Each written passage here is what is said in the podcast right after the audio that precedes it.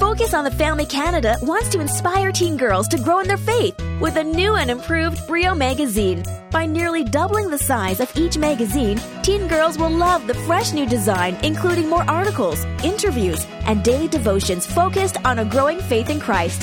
Inspire teen girls to grow in their faith. Order your subscription today at briomagazine.ca. That's briomagazine.ca. Or call 1 800 A Family.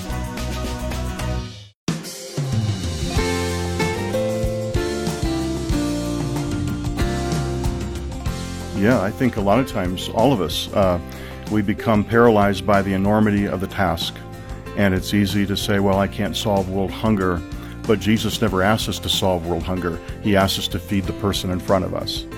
Hal Donaldson, the founder and president of Convoy of Hope, joins us today on Focus on the Family to give you some ideas for making a positive impact right where you are.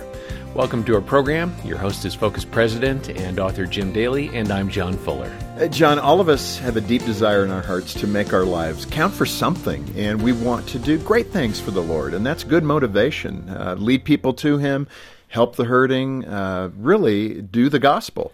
But when we go through seasons like this one, uh, where there seems to be more hurt than ever before in our world, uh, there's suffering and poverty and injustice, it's easy to start uh, looking at our sparse bank accounts and think, how can I make a significant impact? Mm-hmm.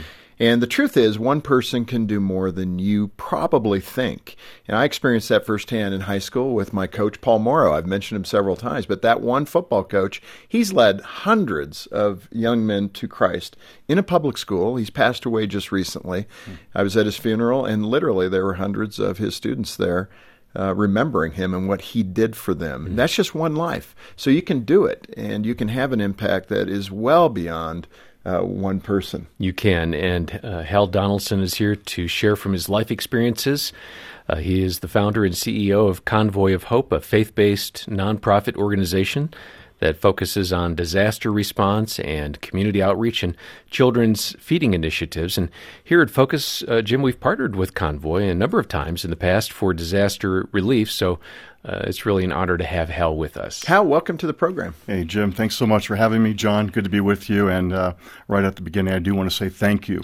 Thank you to Focus on the Family and all your listeners for just your generosity in partnering with us and enabling us really to meet more needs. Well, it's been a pleasure, and you do a great job at Convoy of Hope. And, uh, you know, we do our homework, so we know you're doing a wonderful job. And thank you. And I think that's one of the reasons uh, I wanted to uh, give you more exposure, really.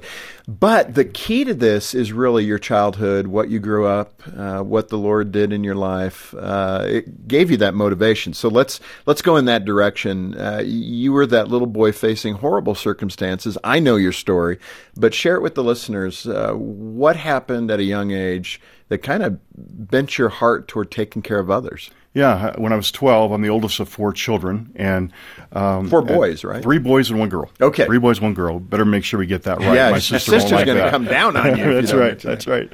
But uh, at the age of 12, uh, my father was hit by a drunk driver, killed. My mother was in the car, seriously injured, couldn't work. And my parents didn't have insurance, and the man who hit them didn't have insurance. And so the family was forced to survive on welfare and the generosity of neighbors and local churches. And so throughout my teen years, uh, you know, I, I, experienced the shame of poverty. Uh, I know what it's like to go into a supermarket with uh, food stamps in your hand. Hmm. I know what it's like to go to school with holes in your shoes and holes in your jeans, and that's before it's cool. It was cool to have holes in your jeans. right. You know what I mean? Before you paid for it. Exactly. Yeah. And uh, and then the cupboards were often empty, and so you didn't have a sack lunch as well. And but again, it was the generosity of people. And as a teenager, you know, it, it really caused me to ask a lot of questions about the goodness of God but it was the kindness of people that really I was able to connect the dots to the goodness of God. Well, let's start with that young couple yeah. that you know they heard about what happened. I don't know their connection. Uh, who were they, and what did they do that was the first kind of eye opener of generosity? Yeah, that first night when the police came to tell us my dad was dead, my mom was fighting for her life. Um, wow. The, the, police officers stepped up to the porch because another number of neighbors and friends had gathered around our house, and the police officer said, "Is there anyone here?" Who's willing to take the four children home with them tonight. If not, we'll take the children downtown to the station. And that night, uh, one couple, young couple, raised their hands and they said, "We'll take them." Wow. And you did, they didn't know you, really? They, they knew us. They knew us. So as neighbors. Yes, Okay. great people. Uh, they had been in our church, and uh, and they had, but all they had was a trailer, a single wide trailer. And so here they are, you know, essentially adopting a family. And they may have thought it was a one or two night sleepover, but we ended up staying with them for about a year uh, in that single wide trailer. But they just wrapped their arms around us, showed us love, and His name was Bill. Bill Davis, Bill exactly Davis. right. You say in the book he put his arm around you that first night and said something special to you. What was it? He did. He uh, just a very caring man, and he saw that I was hurting, and he said, "Hey, Hal, listen to me. Don't allow the tragedy of your youth to become a lifelong excuse, because where you start in life doesn't have to dictate where you end. Man, that is powerful. It really is. Did it grab you as a 12 year old? Did you get it? Did you understand it? Or did you have to let that play out to fully understand it? No, I think I, I did understand it, although I had times of doubt. You know, times where I really questioned the goodness of God. I questioned whether God was good or whether God was impotent. Why did He let this happen? Did it just happen by chance? Those kind of questions. Which are fair. I mean, those are fair questions. They questions. are fair questions. They are absolutely, and I think um, if it hadn't been for the kindness of people throughout my teenage years, I wouldn't be sitting with you today. Yeah. and that kept me from getting angry and bitter. Uh, they wrapped their arms around me, showed me love. Let me ask you a tough question because uh, I've had to struggle with this too. You know my story as an I do. orphan kid, and we share that common, you know, unfortunately, that common reality. But I have honestly come to the conclusion, I think my siblings have as well, which is to say that if for all of us to come to the Lord, to live for the Lord, if we had to go through all that again, we would do it. Do you feel that way? I do. I do. I believe in God's scheme of things, He took my father's mangled automobile and He transformed it into a fleet of compassion trucks. Wow. Uh, that are crisscrossing our country today, offering help and hope to millions of people. So, um, although me- it's hard to understand, I do believe God had a plan. I mean, that is that's a wow statement. I mean, you think about that. So really, you could say that your tragedy was able to lead you to helping others directly. You feel that connection. I do. I think as you used the word bent earlier, and that's that's what I believe God did. He bent my heart to poor and suffering people, and not that I didn't have my times of selfishness and uh, self-centeredness. I did, but um, I never could forget the kindness of people. It is kind of that thing when we're at our darkest point. That's normally where the Lord shows up in such a big way, right? That's right. Um, it's it may be a whisper when things are good because we're distracted from hearing His voice. That's right. But man, when the chips are down and you're on your knees, the Lord's going to show up. He's not going to leave you out there. Right on. And I would definitely encourage you to get engaged with the local church. And you know, I, I think even if your motives aren't pure, saying you know I need help. Just show up, see what the Lord does. Take him up on that, and hopefully His people will answer. And I know they right. will. That's right. Um, let's get to disruptive compassion. Uh, first, where's the title coming from, and what does disruptive compassion mean? You know, I was speaking at, at the University of Missouri, and uh, after the speech, a number of students came up to an open microphone to ask any question they wanted. And this is what I heard that night one student after the other saying, Hey, I want my life to count. I just don't really know what to do. And so coming home that night, I thought, wow, wouldn't it be amazing if I wrote a playbook for people who want their lives to count, but they don't know what to do? And so that's what disruptive compassion is. It's, it's disrupting your everyday life in such a way that it changes the status quo. And uh, the book is, uh, it gives you step by step what you can do to make your life count in a bigger way in a hurting world. That sounds uh, so compelling, especially for young people, because Yeah. they, you know, they see a lot of, I guess, nothingness around them. You know, why are people striving for stuff? Yeah. cars, houses, all that kind of thing. We seem to be striving for comfort.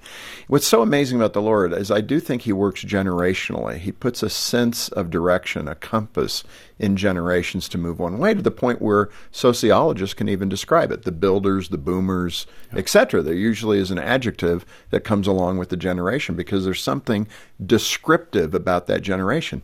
Authenticity is one that's being applied to the 20, 30 somethings right now and those that are younger. And I think this message really appeals to them to say, I don't want to just do Christianity in an orthodox way. That's good, but I want to actually roll up my sleeves and get involved. Absolutely It's a little different than previous generations where we'll go make a lot of money vocationally and we'll cut a check to the church or to parachurch, which is great. But they actually want to get dirty in Yeah, in the right. streets. Did you right. see that? Absolutely true. And the book, one of the key uh, points of the book is that just uh, do the next kind thing that Jesus puts in front of you. Uh, Jesus wants to help the world and help hurting people more than we do. He's just looking for people who are willing. So just do the next kind thing he puts in front of you. You went through a host of emotions, your teen years, your 20 somethings. One of those things you talked about was apathy. Yeah. You can get to the point where you're just going, it's overwhelming. Yeah. I mean, how many people can you get to an intersection that have a sign saying out of work, need help? And of course, you see those stories in the news about people who abuse that. They're actually making tax free money and they're pulling in 50, 60 grand a year standing on the corner. And I'll confess, I think about that. Sure. Um, I've been also on a trip with Ray Vander Laan, who does our That the World May Know series. When you go to Israel with Ray, if there's a beggar on the street, he's always putting something in the can because he said very straightforwardly, God expects you to do that. What that person does with it is their responsibility before God, but you should never pass a beggar without putting something in their can. Isn't that interesting? It's a great word. Because God honors that, even if the person dishonors that. Yeah. And uh, yeah, I've kind of wrestled with that, to be honest with you. Yeah, I think a lot of times, all of us, uh, we become paralyzed by the enormity of the task. And it's easy to say, well, I can't solve world hunger. But Jesus never asked us to solve world hunger. He asked us to feed the person in front of us, and which is what you're talking Yeah. about, you know. And I think if all of us begin to live that kind of a life, uh, move beyond compassion, quite honestly, to selflessness, Yeah. uh, the world will be a different place. Well, I hope we continue to grow in that area. There's always room for improvement. So much of the human experience is room for improvement, right? That's the goal. Um, you also mentioned an encounter that you had with Mother Teresa. Now, I, I had a brief encounter at the National Prayer Breakfast observing her in a setting that was phenomenal when she, you know, this is during the Clinton administration, and she was the keynote speaker at the breakfast, and Mr. and Mrs. Clinton were there when he was president, and she turned to them and said, I take care of the downtrodden. Give me your children. Don't abort them. And everybody stood except them. I mean, everybody stood and applauded. It was a poignant moment of what life meant to her. And if you don't want your poor and you're broken, I'll take them. Mother Teresa, bring them to Calcutta. I mean, it was phenomenal. Powerful. What, what did she say to you that made such an impact? Yeah, you know, I think um, when you're raised poor, um, you know, your quest becomes not to be poor anymore. And so that certainly was my quest as I got out of college and uh, began my career. I received a book writing contract that took me to Calcutta, India. And when I landed, my hosts, they said, There's someone we want you to interview for our book. And they took me over to meet Mother Teresa. And uh, I was in my late 20s and, you know, somewhat surreal, quite honestly. Uh, I, I'm not sure what I expected, but she was a lot different than what I expected. Very down to earth, very humble. Um, Very and- little. Uh, She's yeah, not very little. That's right. She wasn't very tall. That's right. She's five foot two or something. Yeah, yeah. And um, so in the course of the interview, she just kind of stopped me and she said, Young man, let me ask you a question. What are you doing to help the poor and the suffering? And I figured it was probably not a good idea to lie to Mother Teresa, right? You know, I told her the truth. I said, I'm really not doing much of anything. And her response was, Everyone can do something. And uh, Jim and John, those words were haunting to me. And I believe that was really the beginning of Convoy of Hope because I began to see, hey, I can do so much more. And in doing. that function, I mean, you were a journalist, correct? And Yes, you were you thought you were going to make your way there financially. that but was my goal. You realize that journalism doesn't pay that Right, great right. unless you're on television. That's correct. But uh, that's kind of amazing. Speak to that transition, though. I mean, you turned it into a vocation to some degree. That you went from being a journalist, Mother Teresa's challenged you, and then you started Convoy of Hope, Right. Um, which is an amazing thing. For some people, that's well, that's great for Hal Donaldson. I mean, that convicted him. But I'm running my own little mom and pop shop, and I, I don't see giving that up to go start a, a hunger program. Right. So, you know, why did that meet that need in your heart? And what do you say to that mom and pop small business owner who would love to do that, but, you know, they're given to the church, they're maybe given to Focus and other parachurch groups, and they're doing their thing and Sure. they're helping Convoy of Hope. Sure. Speak to both sides of that equation. Yeah, you know, I, I believe that uh, when we came back from Calcutta, I never really intended to, uh, get involved in feeding the poor. That really wasn't um, the goal. It was I saw a need and I responded to that need. And I think vision, in God's scheme of things, vision tends to be incremental. That God uh, asks us to do one thing, we're obedient to that one thing, and then He'll show us the next thing. And you have Yeah, no idea where it will lead. Mm-hmm. You know, I never thought it would lead to Convoy of Hope. I'm, I'm glad God didn't show me this, uh, what it would become, because if He had, it would have freaked me out. Totally freaked me out. I'm out. of here. Yeah, exactly. But you know, I think it's it's just doing that simple thing He puts in front of you, and you have no idea where it will lead. This Focus on the Family broadcast will continue in just a moment. I literally just fell on the floor of the kitchen and I said, Lord, I don't think I can do this. And I said, you know what? I, I need help. Um, I need to know that I, I'm not the only one. Employed full time and raising two girls, Serenay felt overwhelmed. I truly think that God uses focus on the family and the guests um, to bring hope, um, especially to young moms, working moms, or even stay at home moms. I'm Jim Daly. Working together, we can encourage more moms like Serenay and help them grow in their relationship with the Lord, especially during this pandemic. When you support Focus on the Family, you're strengthening marriages, equipping parents, and sharing God's good news with those who need it most. Can we count on your generosity today? Visit focusonthefamily.ca slash give to learn more. Or call 800 the letter A and the word family. Imagine reaching into your pocket right now and finding an extra 20 bucks, or checking your wallet and finding a nice 50 tucked inside. If you like the sound of this, join the thousands of people who are finding extra money every month through DL Deeks Insurance. Stop paying ridiculous rates for car insurance. Contact DL Deeks today and tell them you want to save your money. Deeksinsurance.ca. That's Deeks, D E E K S Insurance.ca. Thanks for listening to Focus on the Family. Let's resume now with the balance of today's programming. This is Focus on the Family with Jim Daly. I'm John Fuller, and our guest today is Hal Donaldson. His book, Disruptive Compassion Becoming the Revolutionary You Were Born to Be, is available from us when you call 800, the letter A in the word family, or stop by focusonthefamily.ca. Hal, let's jump into some ideas that uh, anyone can use to make an impact. Uh, you have a story about a man giving a coat and uh, starting a chain reaction. I think this is a great story. Yeah. What Well- happened? Well, we were at a community outreach, one that had attracted about 5,000 people, and it began to rain. And, uh, you know, we have multiple tents. It's like a huge carnival. And um, it began to rain. And it was lot- cold, too, It was really cold. And a number of the guests did not have coats. Um, one man thought, uh, hey, I'm going to take the coat off of my back and put it on someone else's, a young man. And so he takes this very expensive leather jacket, puts it on, drapes it on another person. Well, it didn't stop there. Another person did it, then another person, and then dozens of people did it. Hmm. And they were just putting coats on people, and it was just so amazing. I think it's a great reminder when we do what Jesus is asking us to do, other people are likely to come along with us. Yeah, but one of the things it requires is context. You had to have that event, obviously, that somebody could demonstrate that kind of love and compassion and caring and give away literally the coat off their back. That's right. And that helps when you have you know the church acting like that in an in, environment where it's going to be seen.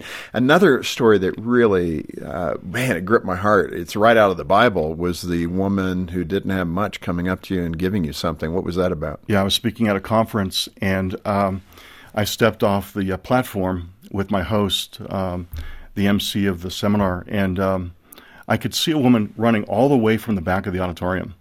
And as she got closer, I noticed that uh, her sandals were tattered. Uh, her dress was probably two sizes too large.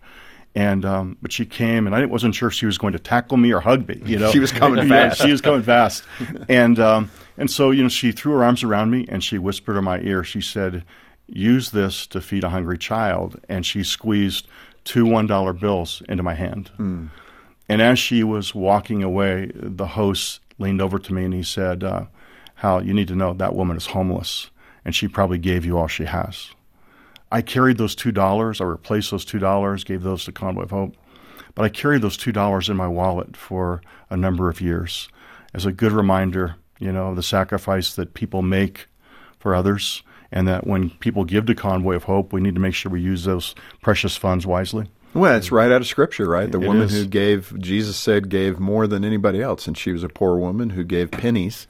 That's right. And he said, she's given more than everybody else. That's right. It makes me think of somebody that challenged me and just said, You can't outgive God. Yeah. Even though I might only have two bucks left in my wallet, um, maybe he's saying, Don't let your security be in those, those dollar bills. Just go ahead and give them when the opportunity comes. Uh, Let's move to your idea of creating that bucket list. Of course, there's a movie I think that by that title. Right. But uh, what does your bucket list look like? And uh, if we haven't thought about that, I mean, Jean and I have. I think we got one item on our bucket list, and we want to get to the Northeast in the fall. We would love to experience that, but uh, let's enlarge my bucket list. What's yours look like? Yeah, well, I think um, this is a bucket list generation. You know, I think um, I wrote my bucket list when I was 50. My kids wrote theirs when they were 12. Uh, it's just, Oh, it's a wow. different What generation. was a couple of theirs? I just yeah. want to know Oh, at 12. I, want to travel the world. I want to go all the way around the world, uh, Yeah. you know, or places they want to go to. And, um, you know, I think when you are looking for your mission in life, it's important to write out your bucket list. What are some things you want to accomplish? I want to go to the Northeast, or in my case, I want to go to Antarctica. You want to go some places. But what are some things that, if God would help you, you'd like to do for God and do for the world? And so in the book, I actually list my bucket list and uh, of things I want to do for God, but also things I want to do while I'm still here walking the earth. I like that idea too because the Lord wants you to have a joyful experience. He gives you this gift of life.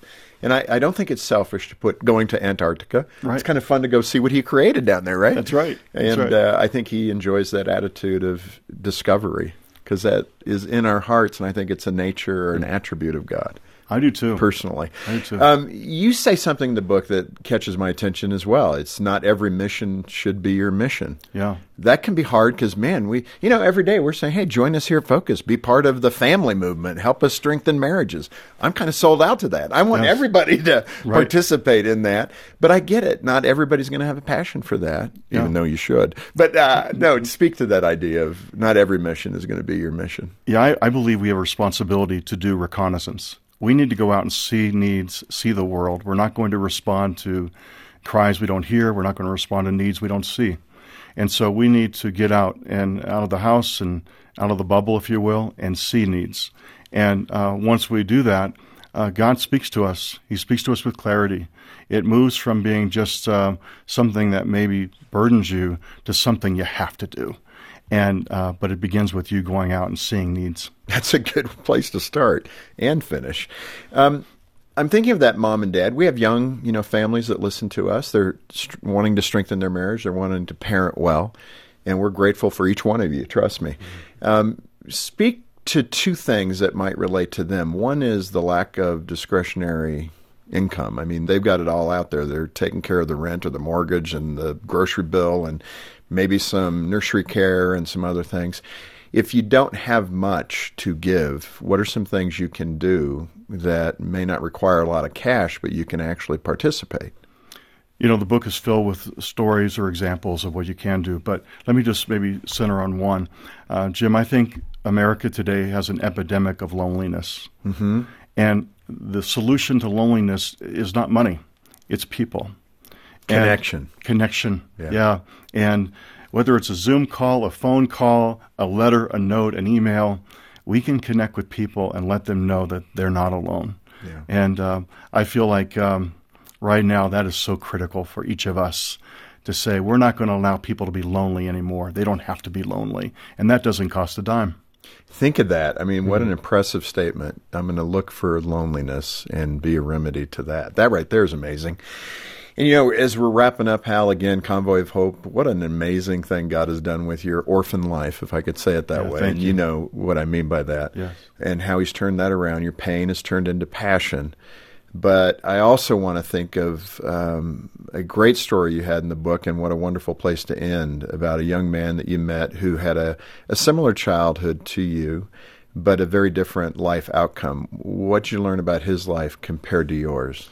Yeah, he- he's a gang member, drug dealer, um, and he was. Uh, I asked him to tell me his story, and as he began to tell his story, it mirrored mine, except for one thing: he didn't have someone that came and wrapped their arms around him, like they did for me. He was alone.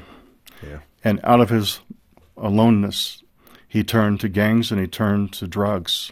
And, um, you know, in that moment, Jim, I just was so grateful. Uh, I live with a, a, great sense of gratitude. I do um, for all that God did through people to show me that He loved me. And I think, you know, if I could just jump to COVID 19, you know, uh, Convoy of Hope through more than a thousand churches now, has now distributed uh, more than 25 million meals uh, through a thousand churches over across the country, and um, we're seeing churches uh, set up distribution centers in their parking lots. Mm. And so I'm seeing Christians by the thousands wrap their arms around people and telling them that they matter, that they care. And it's making a huge difference. Well, and that's beautiful. That is how the body of Christ should work. And I am uh, mindful of that. You think of the folks, and even the tension in the country if there was a mentor, a friend for so many people that are despondent, that are hopeless. That's right. Because they don't have that person in their corner. They don't have somebody to say, hey, you matter. You're created in God's image. He has a life for you that is opposite to the uh, scripture in John 10:10. The thief uh, comes to steal, kill, and destroy, but I come that you might have life. Amen. and more abundantly. And that's what you're providing. Mm-hmm. I love what you do, Hal. Uh, you're you, a brother to me. And Thank I'm you. glad that we can work together from time to time when those catastrophes occur. Thank you. And the listeners and supporters of Focus have been generous. And yeah. uh, stay tuned. There's going to be something that happens that we're going to have the web page up, and we want you to help support what Convoy of Hope is doing mm-hmm. to bring uh, God's shalom, His peace, into this chaotic world. Hal, thanks for being with us. Oh, I'm so honored, and uh, I love what you do. I love Focus on the Family. And Jim and John, thank you for inviting me today. Mm. Let me turn to the listener or the viewer and uh, make sure that you know you can get a copy of Hal's wonderful book, Disruptive Compassion, right here at Focus. And remember, when you order that resource through Focus, uh, all the dollars go back to support ministry. So we're not paying shareholders. I'd much prefer you get it through Focus than going to an online retailer who, you know, it's efficient, but um, those dollars don't go into ministry. And we would love for you to participate in ministry with us. Yeah, join the team and make a difference. Uh, these broadcasts are possible because of your support. And uh, you can get the book and make a donation when you call 800, the letter A in the word family, or online at focusonthefamily.ca. Hal, before we end, I want you and listeners to know do you know that 800 people a day come to Christ through Focus on the Family? Incredible. I love that. That's amazing. That's kind of the foundation to it all, right? Oh, incredible. So we're thrilled with that. So help us reach well, others. That is Christ. job one for us, is to introduce people to Christ. And uh, if you want to be part of changing the world, uh, consider a contribution to this ministry. Again, our number is 800, the letter A, and the word family. On behalf of Jim Daly and the entire team, thanks for joining us today for Focus on the Family. I'm John Fuller, inviting you back as we once more help you and your family thrive in Christ.